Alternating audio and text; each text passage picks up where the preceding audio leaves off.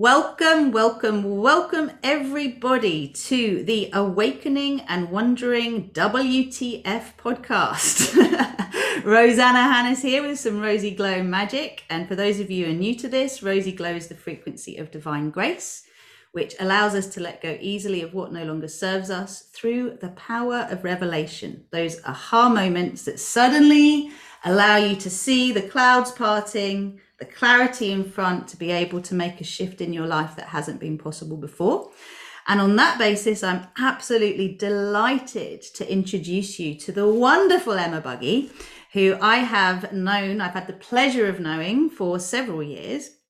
And Emma is a graduate of the Fearless, Loved Up, and Free to Be Me program. So she has a very active multidimensional consciousness. But she is also a trainer in authentic and compassionate communication.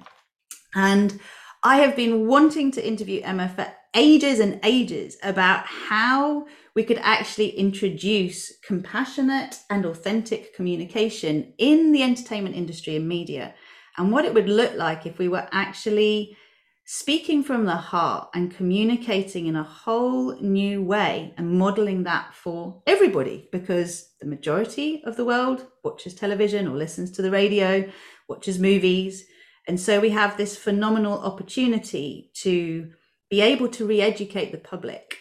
That's how I see it in terms of how we can actually speak to each other so we can hear what is needed to be heard in order to be able to meet the needs and be solution focused rather than constantly accentuating and energizing the problem.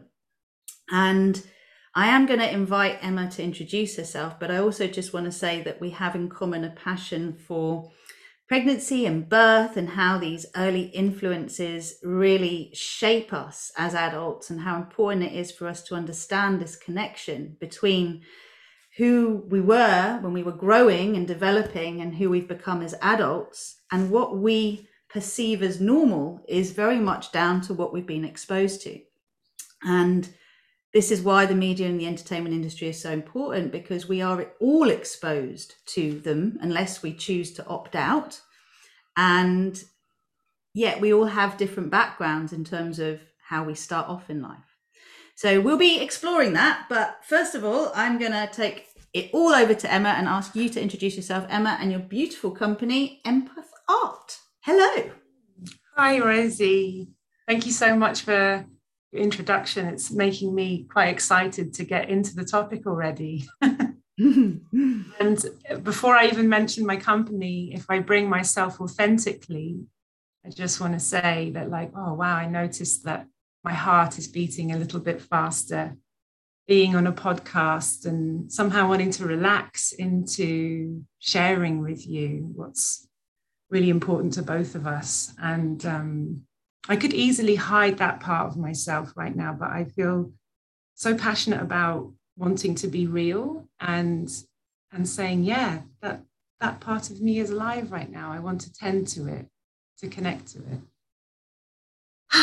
and saying that I already relax.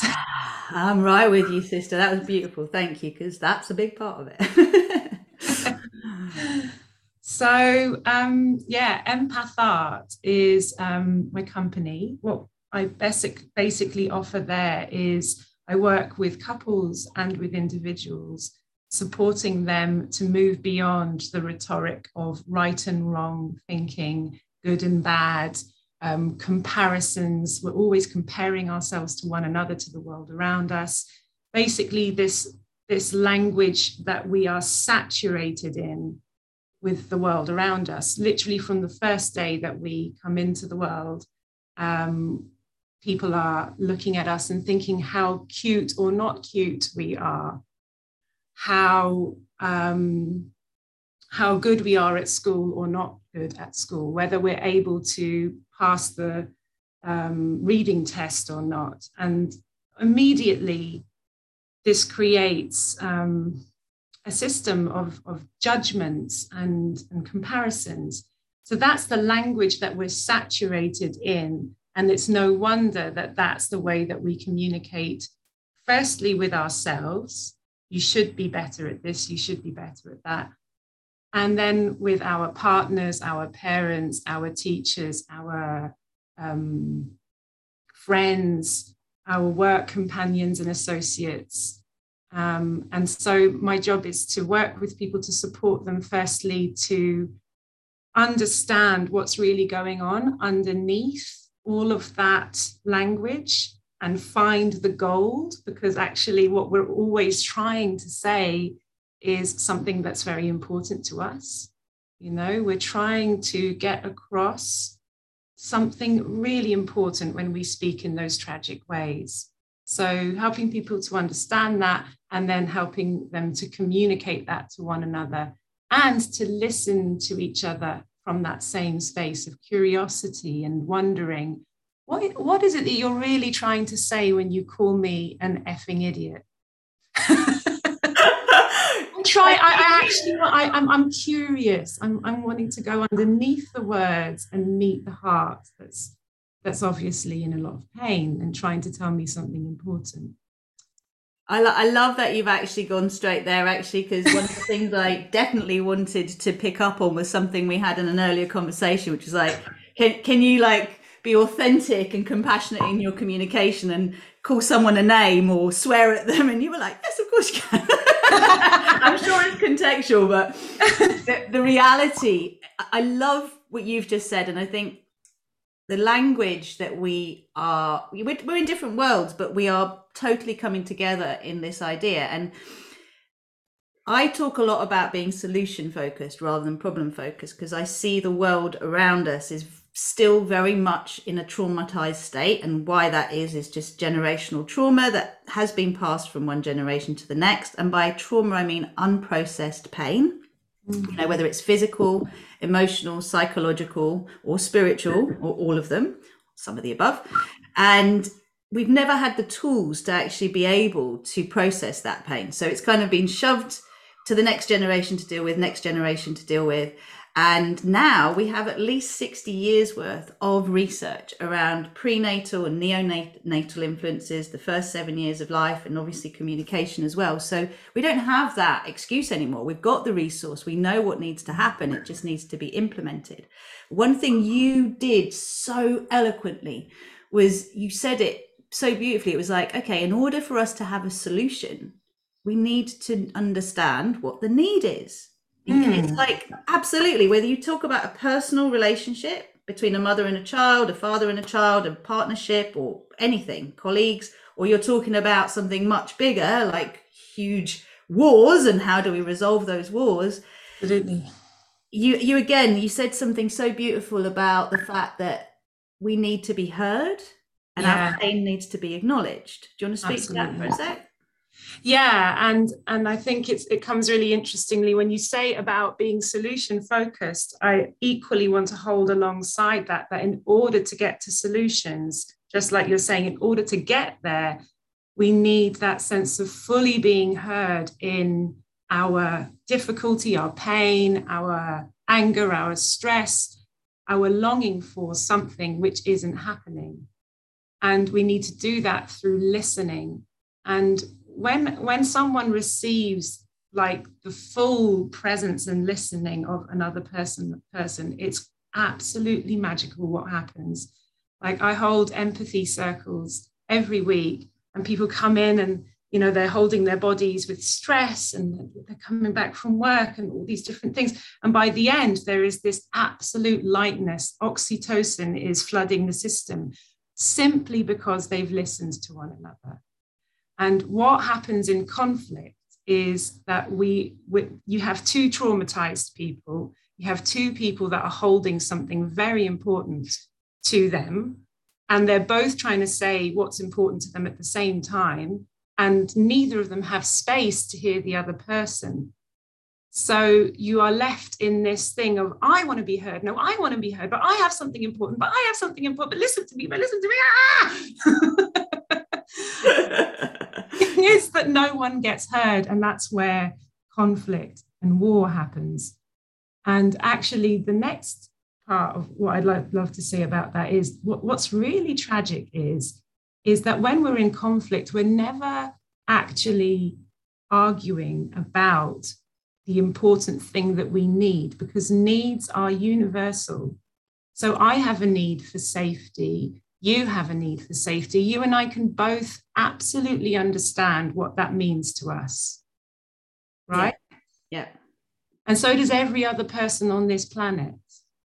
Yeah. However, it's how I want to feel safe that might be uh, in conflict with how you want to feel safe. So I might say, right now, my need for safety, I want it to be met by me closing the door and going into my room and turning off the lights and having some time to myself.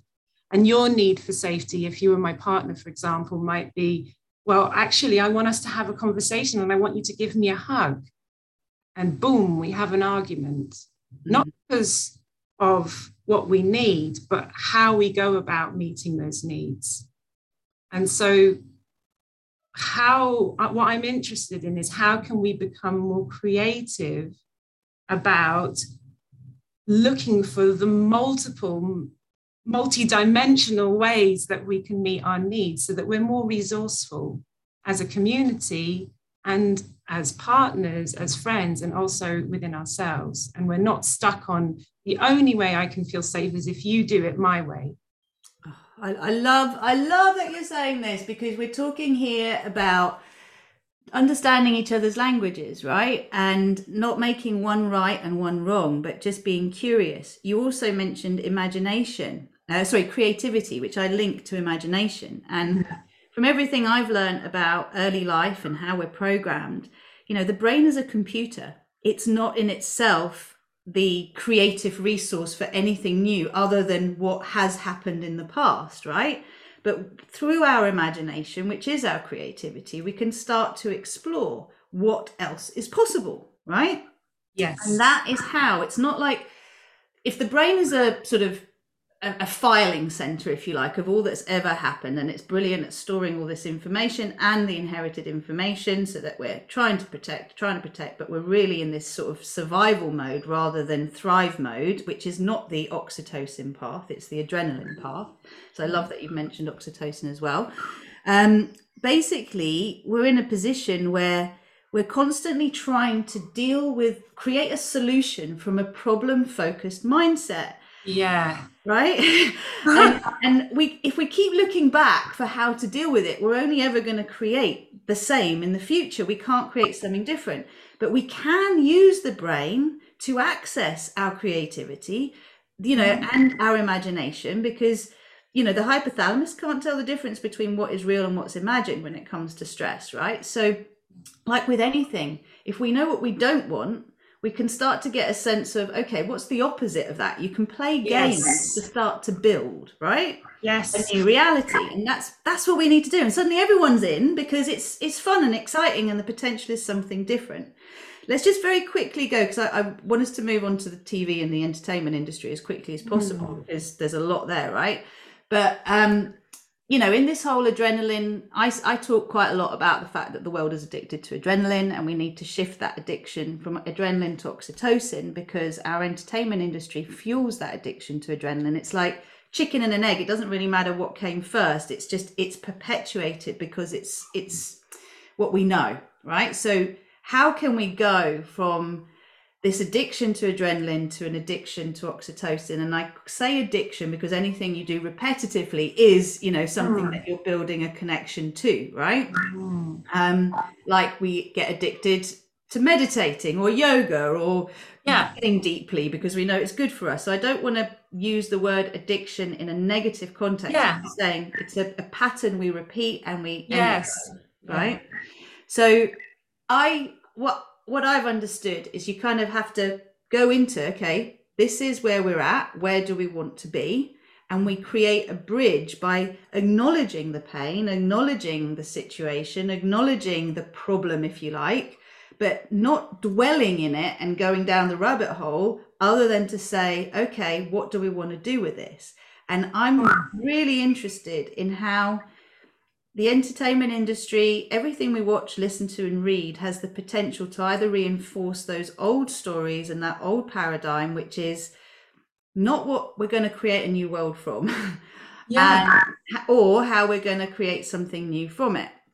And for you, I mean, how do you feel about the fact, for example, I say fact, but do you believe there's gaslighting going on in the entertainment industry in in the media in the way that newspapers um, portray things? Like do you feel the language is abusive? Do you feel that it is um, basically making people feel there is only one way to look at something? I mean what's your overall take mm. on that? And gaslighting actually so mm. anyone who doesn't understand it yeah, so so interesting that you bring up the word gaslighting um, because I was wanting to write a blog on on what do we what do we mean when we say gaslighting or narcissism and other labels. Um, because for me, it's really it's really always about human beings trying to communicate something that's important to them to another set of human beings, and they're using tragic language if I call the media industry gaslighting, or if I say that they are trying to push something, it might be true. There might be some element of truth to that, right? But I'm not then able to see the human beings, the actual human beings who are doing their job because they are holding something that's absolutely crucial, of absolute importance to them and they are only they are only trying with the language that they can with the tools that they have to express what's important to them. And the tragedy is that perhaps yes they are stuck in the only way that we can move through is this this solution that we're offering or this language that we're using. Mm-hmm. and i really just see that as like lack of education, lack of creativity. Mm-hmm. Yeah. It's not that they are, I don't see it as like the, the media are trying to do something monstrous. I actually imagine them to be a bunch of really beautiful human beings who want the best for the world, but they have they haven't got that creative hat on. They're they're seeing it through a certain set of glasses, and that means through this set of glasses, there's only this way that things can happen. There's only this way that we can have peace. And this is the only way that we can portray what's going on in the world and that people will listen and understand. Oh, so well put. Okay, so we're now talking about multidimensional. We're talking about 3D world, 4D world, 5D world, and beyond. And what you just described to me was how to see things in a perspective that allows something new to occur.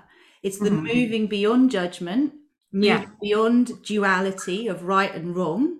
Yes. And actually accepting polarity, that there are polarized views. Yeah. Right. But how can we now shift this collective consciousness to one that isn't basically fear focused and is allowing it to be yeah. possible for love to win? Yeah. And I mean, look, we know we've heard little things in the past like sex sells, fear sells, You know, it's compelling. It's it feeds that addiction, right? Whatever it is, and we're just so wired to anything that alerts us to danger, right? So that's yeah. to be what hooks us in. But you know, if we make a little segue just to TV for a sec, because I used to be heavily addicted to television.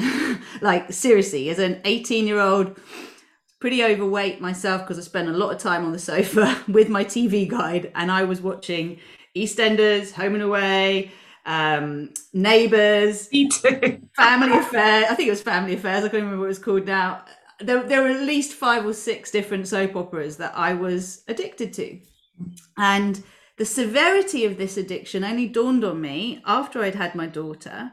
And I would sit in front of the telly breastfeeding her, and she would hear a theme tune from one of those actual TV programs, and she would stop, turn her head to the television. And I was like, holy Moses, wow, these were her lullabies. Not just were these her lullabies, but mm. every emotion that I felt because I'm watching this entertainment I'm either getting stressed or laughing or whatever. Like, you know, there's always a cliffhanger that keeps you to come yeah. to the next one. And yet, when you actually look at the history, it's the same blinking cliffhangers. So and so is going to do this to so and so. You know what's coming, yeah. but you're compelled to yeah. watch. And I don't think I saw one example of what I would say healthy, loving communication between two people. I saw what I would say the worst of the worst and it gets perpetuated. So that's all being fed as information Yeah. when we're pregnant to our unborn children about the world that they're going to come into. They don't know whether it's real or whether it's a TV show because we're Yeah. having a physiological response. So there is a level of responsibility we need to become aware of now because we are, you talked about from when they're born Yeah. onwards, but it's also well before, right? Yeah. Yeah. And I and I hear it as Rosie that you really want us to and the entertainment industry to take responsibility for the kind of message, image, and culture that we are putting out there into the world and saying this is the norm. And I imagine what you're wanting to hear is actually, there's a great quote from Marshall Rosenberg. He says, Get very clear about the kind of world we would like and then start living that way. So it's like, what is what is it that it's like how is it that we want to live and how is it that we want to see life being lived so that we are influenced and inspired by um, our needs you know a world where our needs are being met in a certain way rather than a world where we are always fighting to get them Yes, exactly. So the role of a creative, as I see it, is what is the world you want to create? You've got this Mm. power. So what are you going to do with it? Like, are you Yeah. going to create more of the same? Are you creating from your wounded, unhealed self? Are you Yeah. creating from your soul self self because you have a vision that you're like, wouldn't it be amazing if the world was more like this? Let's put this out there, right? And you know, I I love this term like for me, I say it a lot in my coaching life imitates art. So you better make that art good. Now, whether, you know, art imitates life and it's uh, originally, it doesn't really matter. It's where we are now. What is perpetuating this cycle and where can we create these circuit breakers so that we can allow something different to come from it, right? Hmm. And so far, the only option those of us who kind of grow in consciousness around this have is to turn the TV and the radio off, right? Yeah Uh, there is some alternate media out there. You know, there's Gaia TV, there's there's other bits and bobs, but I'm not seeing a whole genre of movies or TV Yeah. series. I'm seeing documentaries, yes which is nice, but Yeah. we need fiction. We need positive narrative in fiction Yeah. form in the mainstream. Um, that's how I see the fastest thing. Because even if we, you know, I, I'm always looking at how pregnant women are portrayed in in anything, TV series or a movie, right? I'm always looking at how they're sitting, um, what is said about their pregnancy. Oh, so and so is going to need, yeah, I'm going to need to be induced because of X, Y, Z. It's like, well, who told you that? And I, have you explored other options? You never see that, you know, happening yeah the most positive things I've seen to this day are I think it was in Man of Steel. I saw Superman's mum give birth to him standing up, knees bent. She wasn't in a deep squat, which is good because some bodies don't really go with that. But she was surrounded by women and she was giving birth in an empowered way. Another thing I saw recently was I think it's Meeting Anna. I can't remember the TV series on Netflix, but Shonda, Shonda Rhimes has, has put it out there. And you see this pregnant woman like in pain, and a, a man comes along who is someone else's husband, but he's mm. been there many times, and he just pushes her hips a certain way that the pain completely goes away. Now I know these moves as a doula and as a you know a, a woman who has spent many years working with birth and positive intervention methods. And I'm like, thank God. Yes, it's in it. Yes, we want to see this. You can just affect hip and pelvic pain through the right kind of pressure and the right kind of alignment. More than that, though, I'd like to see that, you know, if there's an argument going on, the pregnant woman saying, um, can you take that outside, please? Because I'm pregnant. Yeah don't need that energy around me. you know there's so many ways we could go. And you know let's let's just stop having women giving birth on their backs you know straining like they're doing a poo and wondering why they're traumatized afterwards. You know this is you're setting this up. This is what women expect. Yeah. What do you want to speak to in terms of tv Well, firstly, I just want to respect what you were just saying there and just how painful it is to sort of see that the only the only narrative that's being portrayed is one where the woman doesn't have a voice or a choice and that her innate um, sense of self and inner knowing is not given a chance to even be explored and um, and I and I really hear when I hear you speaking about this topic again and again I really hear you wanting to go to that place of like where can we ask the woman what is it that she wants to happen? Can we check how is it her body feeling? What is she feeling intuitively that could happen or needs to happen? And that sense of intuition intuition is like totally switched off because you know we're in a culture where hospitals nurses doctors are so exhausted and so overrun that they're just trying to push women in and out as quickly as possible mm-hmm. and also i imagine doing the best that they can with the knowledge that they have to take care of that woman's pain by perhaps giving her an epidural or or, or telling her to, to push in a certain way or to lie in a certain way. Um, so, you, of course, we don't want to take away from the immense care that is actually in the intention of the doctors and nurses, um, but also hold alongside that, like just the tragedy that um, that there isn't there isn't another perspective being portrayed in the in the mainstream media or for most women, you know, I've been pregnant myself twice and I've had two miscarriages. And I didn't, I, I was never once presented an option of home birthing. Um, it was really quite a, a lonely journey for me. And it was only because of the work that I've done with you and my own research into orgasmic birthing and other things that I found ways that felt more supportive for me. And I also found myself falling into the system because I just needed something in that moment that would hold me in a moment of stress. And I, I went with what was available. Well, you're, incre- you're incredibly vulnerable. I mean, when we're yes. going through a pregnancy yeah. or we're, we're wanting to have a baby or a miscarriage or we're in labor, we are so vulnerable. And literally, yeah. we will defer to external authority because we want to feel safe. And yeah. our programming is that you listen to what others tell you to do, right? You don't listen inside. And yeah, I mean, I, I want to remind you of something you said you wanted to talk about because I remember, and this is the link. Yeah. You know, our fertility, our sexuality, our creativity are very linked because the so many women have very painful periods, right? Or they have yes. a, a, a, negative relationship with their menstrual cycle. And again, there's a lot of conditioning around that religious, societal, you know, even our advertising is like, oh, wear white take this um, painkiller and you know go and act like you're not even menstruating right now. And we've received this messaging from so early that and and and, and you don't take time off work. Absolutely. No take God, a painkiller and get over it woman. Yeah exactly. So shut down shut down shut down. And you know again i love we're not looking to blame anyone here. Like no. the conversation is not about blame. It's acknowledging that there are issues that need addressing and they're all related to each other.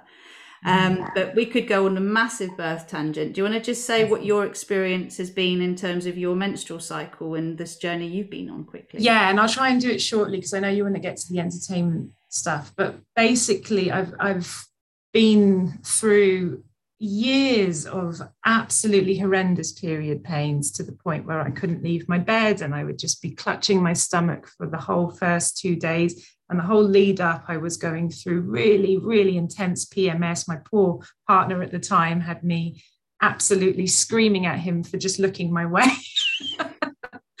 and um, and I, I, I tried everything, every herbal remedy out there you name it, including drinking cannabis tea, meditation, so many things. And of course, those things supported me in, in, in to a certain extent, but the intensity of the pain never, the pain never stopped. It was always there. Um, and when I actually um, miscarried, I was reading about orgasmic birthing, and I started to get really curious about this as a concept that actually pleasure and pain are basically the same thing. Well not the same thing but they're so interlinked. They are ultimately sensations. Mm-hmm. pleasure and pain is sensation in the body. Mm-hmm. and I, I, have had some training in mindfulness. I use that a lot in nvc it's an integral part of the uh, process of compassionate communication. So I was starting to kind of go, what is this pain that I'm feeling? Like getting really curious, like, what does it feel like?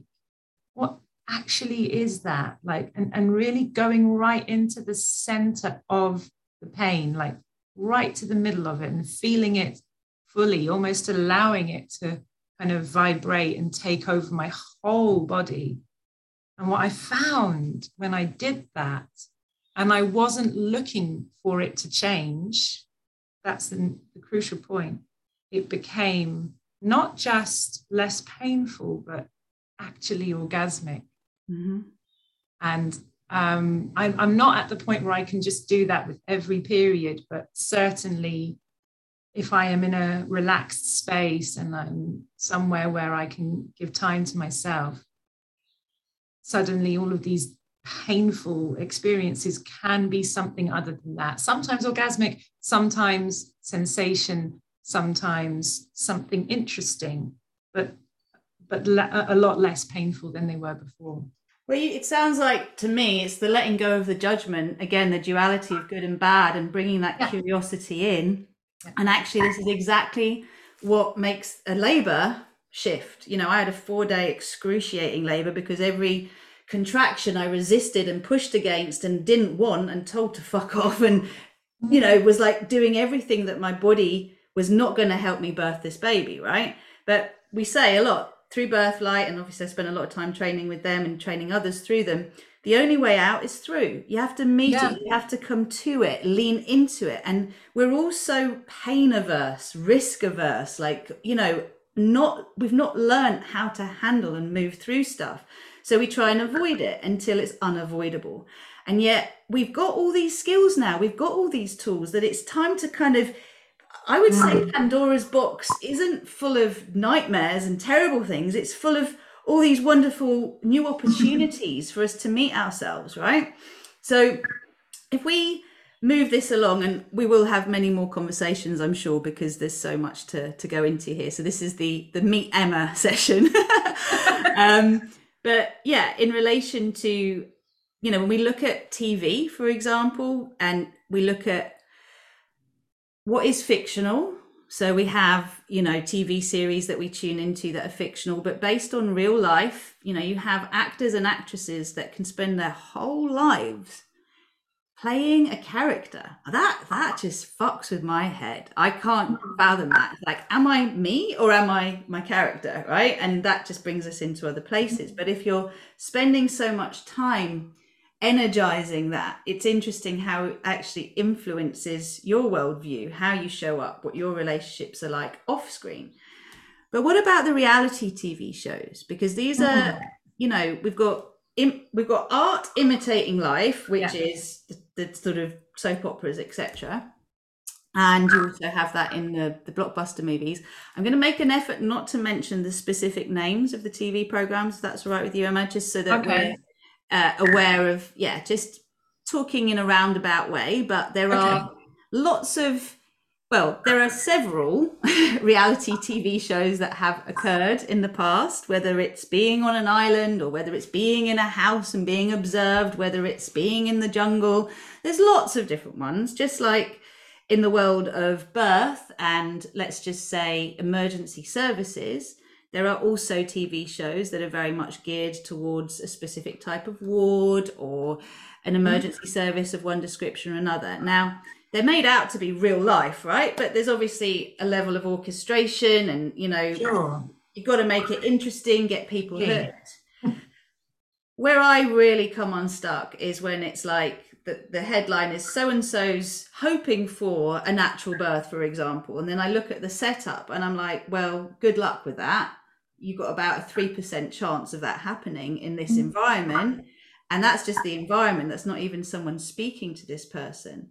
But we've been living in a world where we defer to external authority. In the world of birth and pregnancy, and you know, I spent years chairing the maternity, well, uh, being a user rep and then a chair for the maternity services liaison committee at Croydon University Hospital. So I work very much with the hospitals. There's a real litigation focus. You've got really well meaning people that want to do their job well, but they're under so much pressure, as we said, mm-hmm. and you know, who is the thing that goes wrong going to be pinned on? So unless we actually stick to the policy as it's outlined, this is what you should do at this point and this point and this point, then you know people aren't covered. The people that are, are there for you in this time of need aren't covered in their decision yeah. making. So Absolutely. we understand that, but then we have to dig a little deeper and say, well, what is that based on? What is what are these guidelines based on? Oh, we thought they would all be brilliant evidence, but oh, hold on, some of it's a bit shaky. Maybe we need to review this. So mm. the curiosity has to go in to create the change. But when you actually come along and you're seeing people on reality TV shows communicating with each other, and the way they're communicating is, I don't want to say a judgmental word, but it's just so.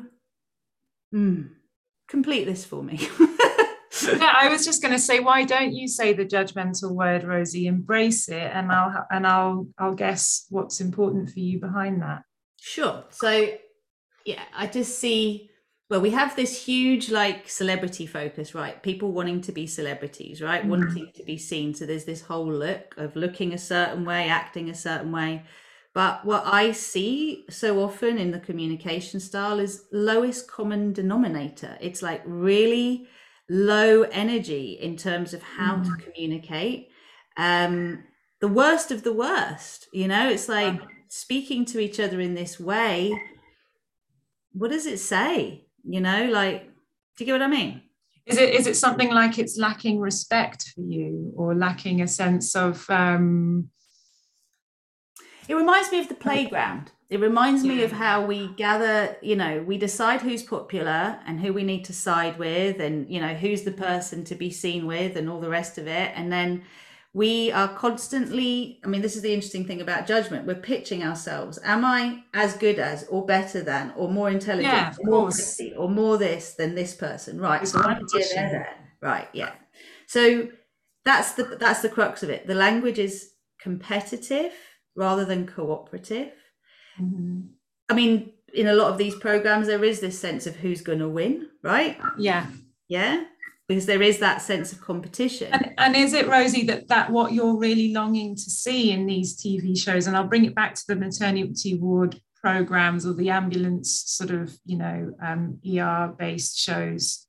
Um, I wonder if what you're longing to see there is that the the nurses, the doctors, the people who are interacting with the patients, that there's more a sense of cooperation and doing this together and listening to the patient and having a conversation with them. And that that's something that you're missing. Yeah, it's the empowerment, isn't it? Of like, you touched on it earlier. I mean, we're talking about two different things here, obviously, but it's like yeah. the in situations where someone is vulnerable, mm their health, the pregnancy, whatever is going on, their, their safety is threatened in that moment.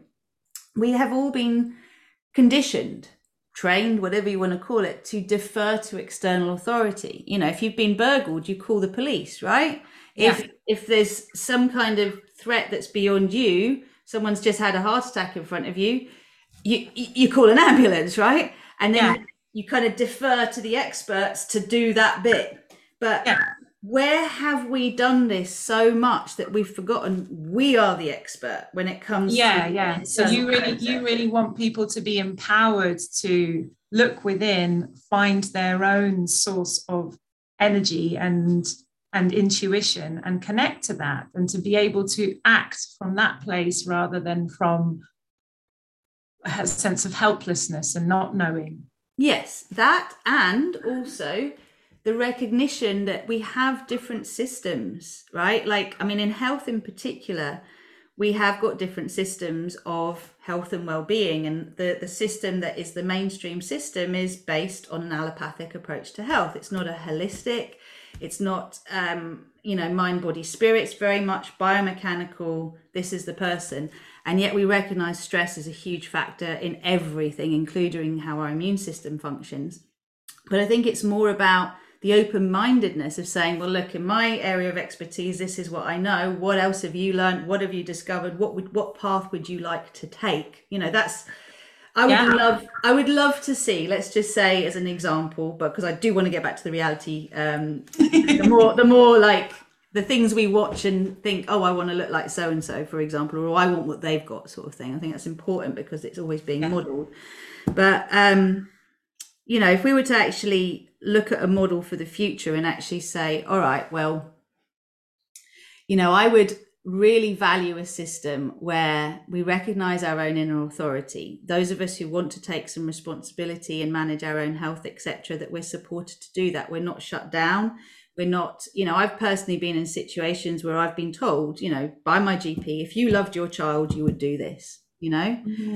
Um, i've been questioned in decisions i've made when i've presented my child to a&e and they're looking at something completely different and going well why haven't you done this and why haven't you done that? It's like because i don't believe that is the right course of action for my child. Well in my esteemed opinion you should do it and it's like okay well what do you know about this? What do you know about that? Silence. And i'm like so you can't talk to me about these things that i've researched but you're still telling me what to do yeah. I have a problem with that. So it's, it's, it's, it's mind-boggling for you in a sense that it's like wow i've done so much research. I want to have a sense of choice around how i interact with healthcare and what what the choices that i make for myself and my daughter. And that it's really frustrating and weird when you have these people who are in positions that seem that they are above above your intuition, above your choice, above you. And they're just basically saying, I know what's right for you. You should do it. End of story. Hmm. That's infuriating for you because it cuts off any part of you that has um, any choice, any empowerment to make a decision that's more in alignment with what you think would be healthy and right for you and your daughter. Yeah, absolutely. Bang on. God, I feel understood. Thanks, Emma.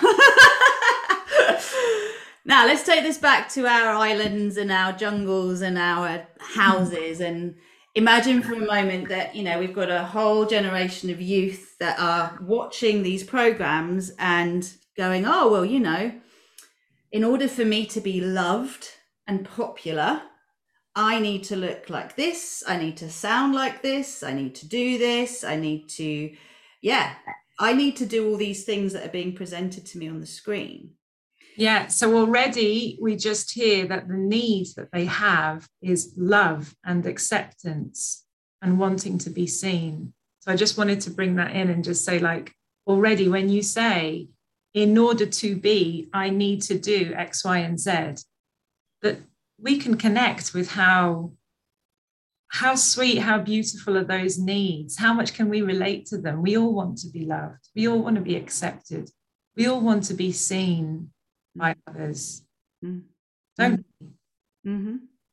And so, yeah, and the tragedy there is maybe that these TV shows are perhaps representing that the only way or the right way or the best way to meet that need is if you look like this or if you do a certain thing or if you compete with one another and that's where that's where the tragedy lies because then our young our young people or anyone watching it i know that myself when i watch those shows like i start looking at my tummy. I start going oh dear. Yeah. And i start to judge myself and i imagine that that's happening for for most people who watch those shows.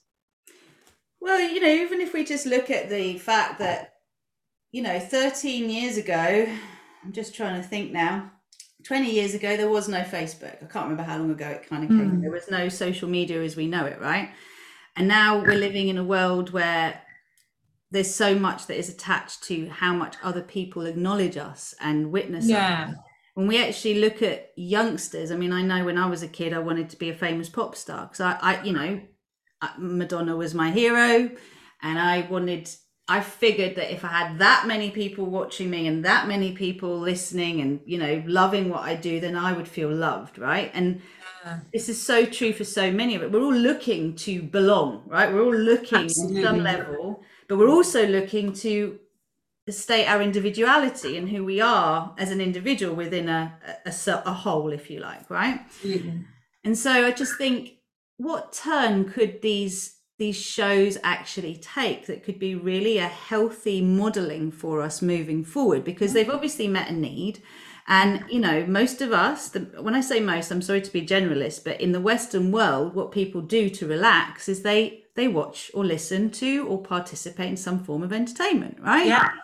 And, you know, whether it's a magazine telling you what to wear, what to eat, what to look like, whatever, whether it's a Yeah. TV show or a podcast or whatever, it's all there.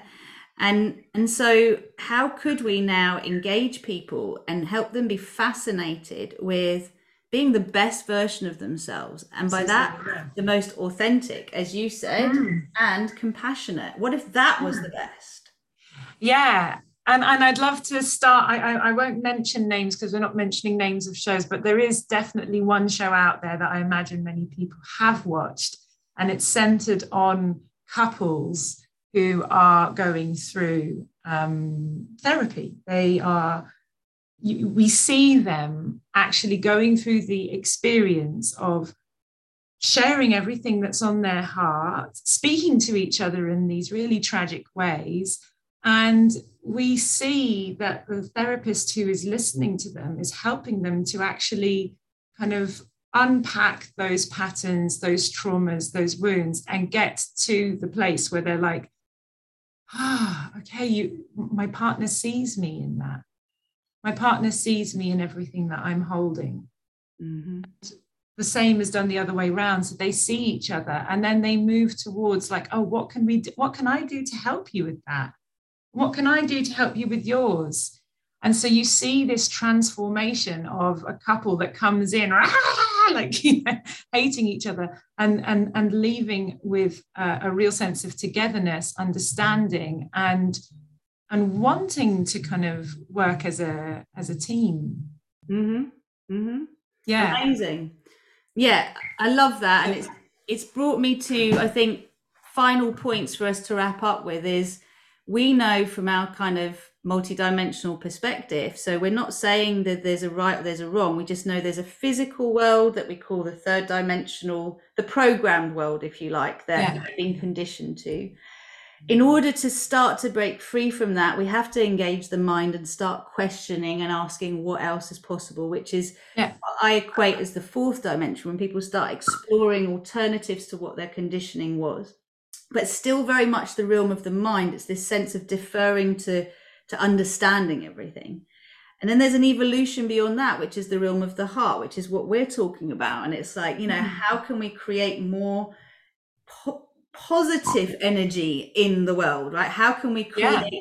uh, for me a world that is peace fueled rather than than struggle and and Yeah. you know, problem fueled as it were and i think we were talking off camera about the the fact that we can clear the memory we have all these tools for clearing the memory of the past and previous painful Mm. experiences but we our nature is holographic we're not just forward backward think there's so much that we're learning about our nature Yeah. as humans and the power of our our consciousness if you like and so we also have the expectations of the future that we need to address because if we rely on the past we'll only ever create the past in the future right? And there's that expectation whenever we're in new unfamiliar territory we're looking for something familiar. So if we're not careful we will deflect back to what was familiar and what we knew but we're moving beyond. So if what we knew was when i'm stressed i'm going to go and buy a mcdonald's versus when i'm stressed i'm going to go for a walk or do yeah we're creating new neurological pathways that we can walk. We have to really reinforce those pathways which is the power of the entertainment industry and the media. It's like constant reinforcing. We need this positive Yeah. narrative reinforced Yeah. again and again and again and again for us to expect it to be normal right? Yeah. So if you and i were able to take over the world for a day what what would you do like bringing your expertise into the far like for me i'm interested in the fastest way i believe in one generation we could actually shift the expectation in terms of dealing with conflict from war to actually being able to um, create create meet the need and therefore create a new pathway. So i call that peace or star peace. What do you feel would be the most important place to start? Um, to be able to affect this change? Like, are you with me on this entertainment idea? Is there something else that you feel would be more of an option? I'm definitely with you on the entertainment idea. I mean, I'm with you because I also just don't watch it anymore because I'm so exhausted by constantly trying to translate what people are saying in this tragic language. Um, and I'd love to see more examples like the example that I just gave, where people are being asked to do the inner work and to, and to connect with the wounded parts of themselves in front of like you know a live audience on TV. I think that's something so powerful because when we show our vulnerabilities and we are welcoming them, accepting them, and celebrating them on live TV, it literally sends out the message that it's okay to be vulnerable. And not only is it okay for it to be vulnerable, it's empowering because you learn what it is that you are really wanting to, to understand about yourself. And that gives you the opportunity to change and to grow and to move towards what you really want. So I would love to see more shows that are, um, particularly the reality shows. I think have the uh, the opportunity to do that. Um, I'd love to see that more in the entertainment industry. I'd also love to see that in news.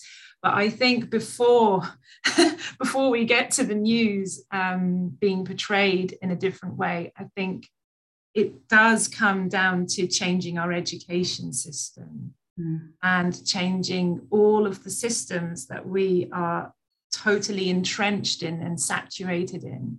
Mm.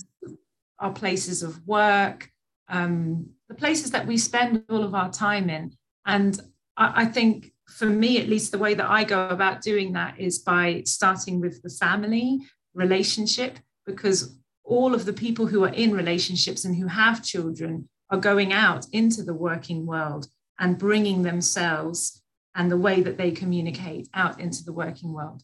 But I also think it's important to, to, to bring that into businesses, to bring that into schools, and to support teachers to, to do the work, to do the inner work so that they can be more um, empathic towards themselves and therefore to the students. But even in schools, it's, it's the system behind the system, because if the teachers are not um, having not being listened to from above, then they're still going to have that kind of pressure, that overarching, you need to bring these results and you need to do it this way.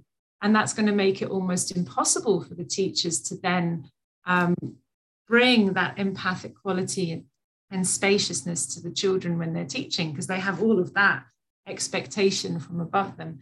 So I think it, it really requires um, people who are willing to go out into the world and teach a different way of, um, of communicating, a different way of understanding, listening, and expressing ourselves um, in every single direction. mm-hmm. It's it's it's it's we, we, we are we're undoing the habits of a lifetime. And my, my teacher, Joran Mosensen, he would say something like, this, this habit is thousands of years old. We can't change it like that.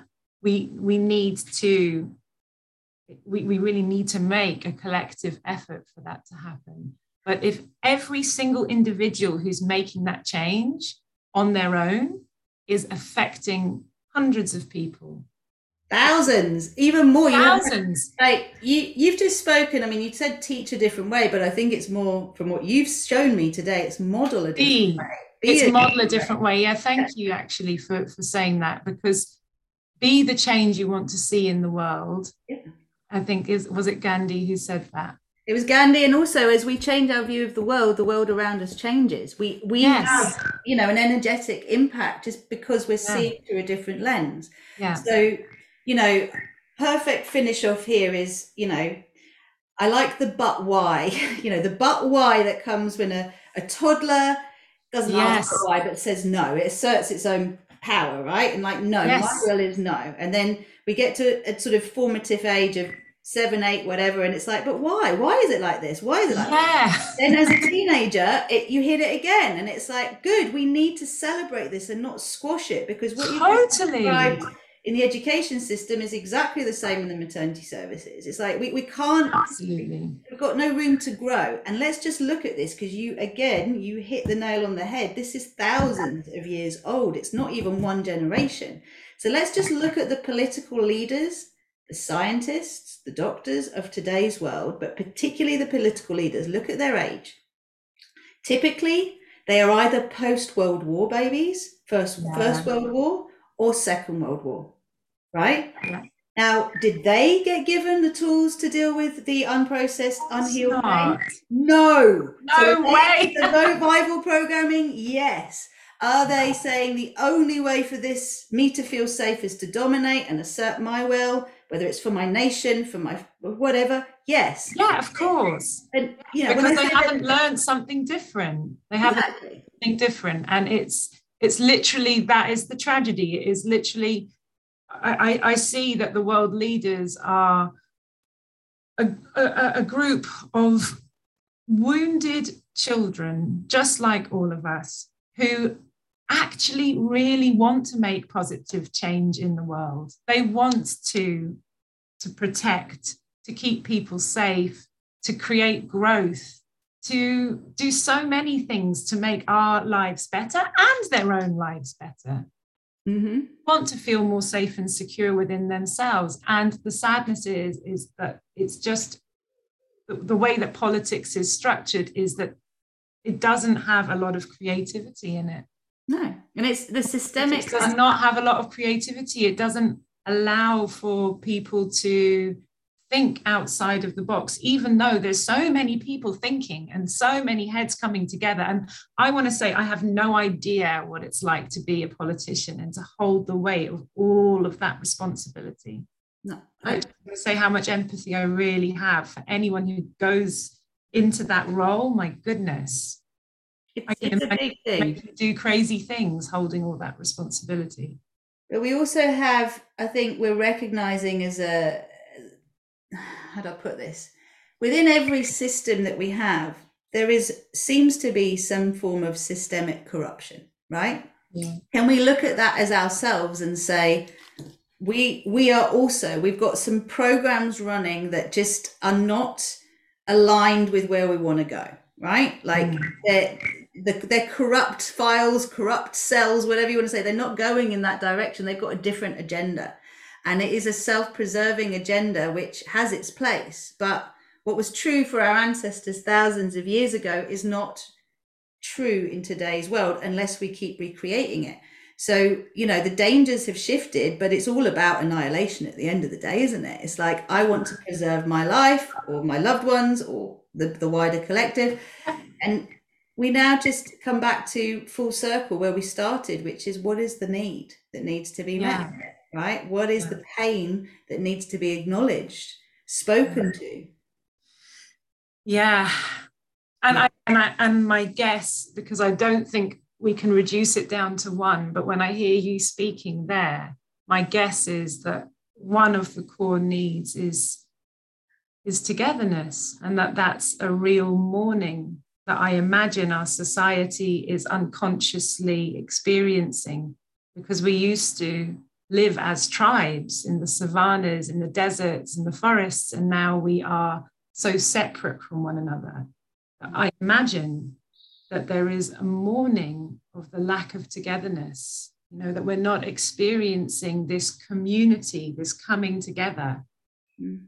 In the worlds that we, in the way that we interact in society. There's so much separation and distance, and us over here and you over there. And I, I wonder if that's the But you could kind of take that down to this tribal idea and see the seed of it because we had our own tribes. How Yeah. did we engage with other tribes? Yeah. And how, how did we decide to live, you know, when we Yeah. actually didn't have distance between us? And also, whatever tribe you were born into, you will have embodied that tribe's absolutely. perception of what is and what isn't, right? So, Mhm. in a way, we've got to this point of evolution, which might look more like devolution in humanity, where we have separated out so that we can, if you like, unplug from that, plug into another level, which is this thrive paradigm, that the heart, the the coming from the soul energy, I would say, in humanity rather than just the biomechanical needs that we have, right? You know, our we have our mm-hmm. basic needs, but as we have those met, we kind of need more. Like there's that sense of our connection to the divine, etc., which is another conversation.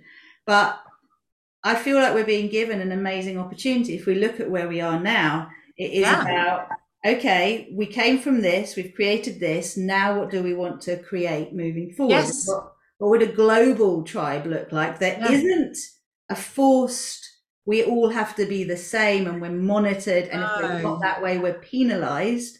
But what are these needs we all have? And how can we actually meet them and meet the need for our own individual expression as well, which is what's been squashed and pushed for so long. Mm. Emma, we could go on and on, but I think we need to bring this to a close. So, what I, I, I would love to invite the audience to let us know what lit them up in this conversation and what they'd like to have more of, because I'd love to invite you back. And in the meantime, if people would like to get in touch with you because they have a, a recognition mm-hmm. of needing to go through a bit of a process of up leveling their communication skills, how can the, you know, I, I want to put it out there that we know both Emma and I work with with creatives on a level where we are influencing, if you like, how things are being put out in the world and what people create and how they create it. And that is because we know we need to reach that level as well in terms of what the public actually receives, right? But for your, um, I don't want to say average human beings, that's just so wrong. But what I mean is for all of us in our day to day relationships, if anyone is actually finding that they need to, well, they want to hmm. speak to you and look at what can be done in terms of their, their relationship yeah. with themselves and others, what would you say? How can they get in touch? Well, first of all, just as a finishing of what you were saying at the end of the kind of conversation and, and, and linking that into what people can do if they want to experience that growth, is that every single conflict is an opportunity for growth. Every single conflict is an opportunity for growth and for learning and for moving towards what you actually want rather than saying, I don't want that Mm. So if people want to experience that sort of um, opportunity to transform conflicts into gold, they can uh, find me on my website. So that's www.empathart.com. And um, via my website, you'll see that I offer a, a, series of different workshops aimed either at couples or at groups. Uh, some of them are online, some of them are in person. So if you're in London, I do also have uh, bi-weekly meetings where people come together and we actually practice listening skills. Um, but I also offer online trainings and one-on-one sessions. And I also work with couples who are experiencing conflict and help them to find the goal together and, and work through that. Oh, I love that. So Emma's website, www.empathart.com for anyone who's in the media and entertainment industry that wants to actually talk to us on a level of what is actually being put out, please go to rosannahannis.com. There is a contact form there that you can actually contact me and my team, and we will then be able to work out how to put you in touch with Emma or where else we might want to go with this. And, you know, I just want to mention Star Peace as we finish this because the whole reason this podcast got created was about seeding positive narrative into the collective consciousness of humanity. And I truly do believe we can have peace on earth. We're so, it, it's, this is what we're here for now, a thousand years of peace. And I feel that people believe, well, there's almost like a subconscious fear of peace and this idea that it's going to be boring. but I really see that peace is a dynamic state and it's actually how we diffuse conflict, which is why your work is such an important part of this. Um, rather than escalate conflict and actually to see that conflict in itself is almost like a necessary agent for change, right? Otherwise, yeah. things don't change. Yeah. Um, so we have to stand up and go, no, this is not okay. I'm not standing for this anymore. But what else is possible and how can we do it? So, Emma, thank you so much for your time today. It's been a pleasure. And um, yeah, just so glad that you're doing what you're doing in this world. I'm so, so happy to see you, well, being in a state where you're really in your truth and alignment with your truth. So thank you mm, so much. Thank you, Rosie. It's been such a pleasure. Really appreciate you asking me to come on the show. More to come. Lots of love, everyone. Please subscribe to Rosie Glow YouTube and join us on the Star Peace Telegram um, uh, channel, also on Facebook. We have a, a Facebook page as well. And the whole reason we're going into all these places is they need new positive narratives. So let's create it together. Let's do it with love. Lots of love for now.